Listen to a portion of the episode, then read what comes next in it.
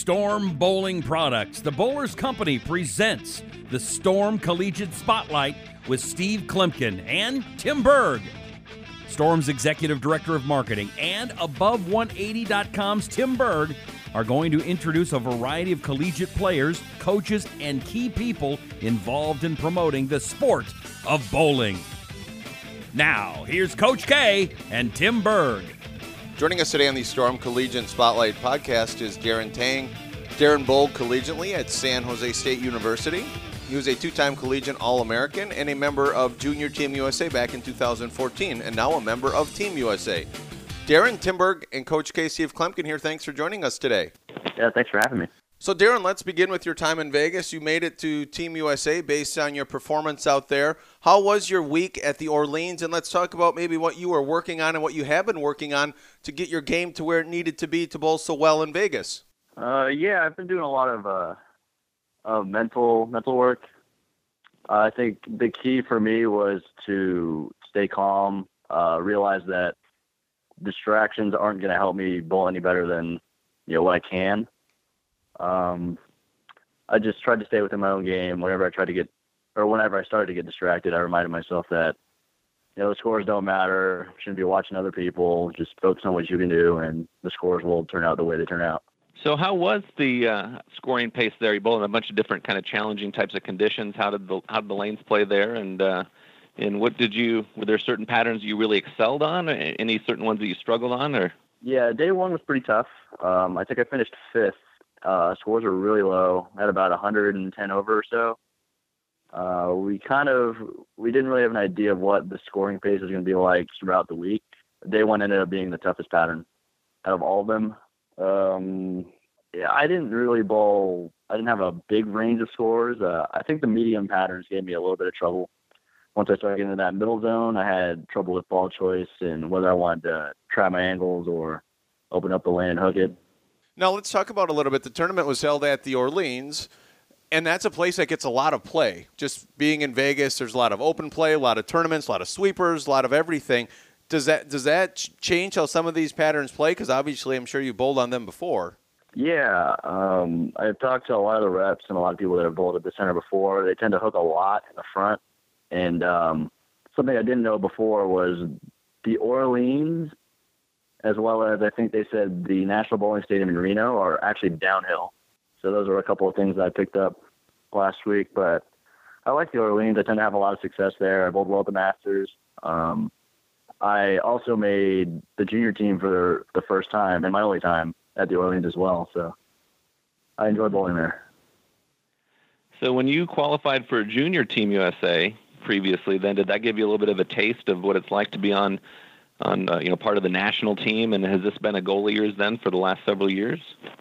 Oh yeah, definitely. I mean, uh, it's one of the most pre- prestigious honors in our sport, and I don't think anything really compares to it. And let's talk about your time bowling collegiately for San Jose State University.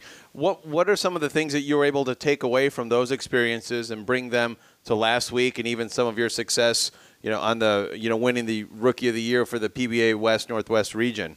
A lot of it for me in college was mostly experience because you get exposure to a lot of conditions and environments that you would not normally see in singles competition. So lofting the the gutter cap is a big thing in college, um, and that's that's a tool I kind of picked up a little later in my college career because I was a little I was opposed to doing it at first, but uh, eventually I gave in and I started picking up on it, and it's it's definitely helped.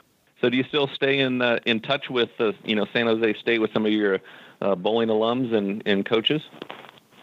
Uh, yeah, definitely. We still live in San Jose, my brother and I. Uh, we actually help out with the team currently. So how are they looking right now? How is the team looking? Uh, they're ranked 23rd in the nation. I don't really know how that stacks up, but I mean, they're a work in progress. We'll we'll see how it goes as the season goes on. So you said you were opposed a little bit to the lofting of the left gutter. Explain that for our listeners as to was it just from a, uh, you know, like a, it's not quote unquote bowling, or was it just you didn't feel you should ever need to get in that far? Uh, it was more of a, I was very closed minded and I didn't want to change things. So if I didn't have to do it, I didn't do it. But as the years have gone on, I've started to open up more, and you know, things are always changing. So you have to keep up with the changes if you want to stay competitive. Now, we're actually fortunate enough to have you here in Utah, in Brigham City at Storm uh, headquarters right now, and you came in town for the Storm Utah Open. You bowled last year. It's kind of a notoriously uh, challenging condition, kind of more lower scoring. So, what's your uh, what's your plan for battling that uh, this year? Maybe what kind of equipment or layouts and, and stuff did you bring for this? Yeah, I tend not to try to have preconceived notions, so I I brought what I trust this week. Um, last year I threw a pitch black a lot, threw it off the corner, tried to stay safe. Uh, realized scoring pace was really low, so tried to stay clean, keep it in the 190 to 200 range. I caught a good pair, maybe bowled 230, 240. Um, but aside from that, I brought Phase Two, uh, Alpha Crux. Always gotta have one of those in my bag. Uh, Marvel Pearl. I actually have one of the pink Hy-Roads too. So I brought that just in case I want to bend the lane a little bit. Mm-hmm and I have a what was the last one? I think I have a lock with me as well. You hit on a few balls. We we had a me and Steve chatted with um, AJ Johnson, and he said that when we asked him about his equipment, he loves that lock. Can you explain what you see out of that lock? What your motion is that you maybe don't see in some of the other stuff out there that you know for being a, a release that's you know a little bit older, you could say is is still something that you bring with you to a like Steve was saying a very challenging and demanding tournament. Yeah, it's very unique. Um, I think it's a very versatile ball, and in the respect that it's it still gets to the front part of the lane very well. Tends to read that mid lane, no matter what the pattern is, exceptionally well. You know, we could be on shorter patterns, anywhere from longer, uh, medium to longer patterns, and there's always it always seems like there's a home for it somewhere. Well, I tell you, bowling on these uh, the the conditions here for Storm Utah Open, you got to have some confidence in whatever you're putting your hand in. That's for sure. That's for sure. Best of luck this weekend, Darren, and we'll catch up later down the road.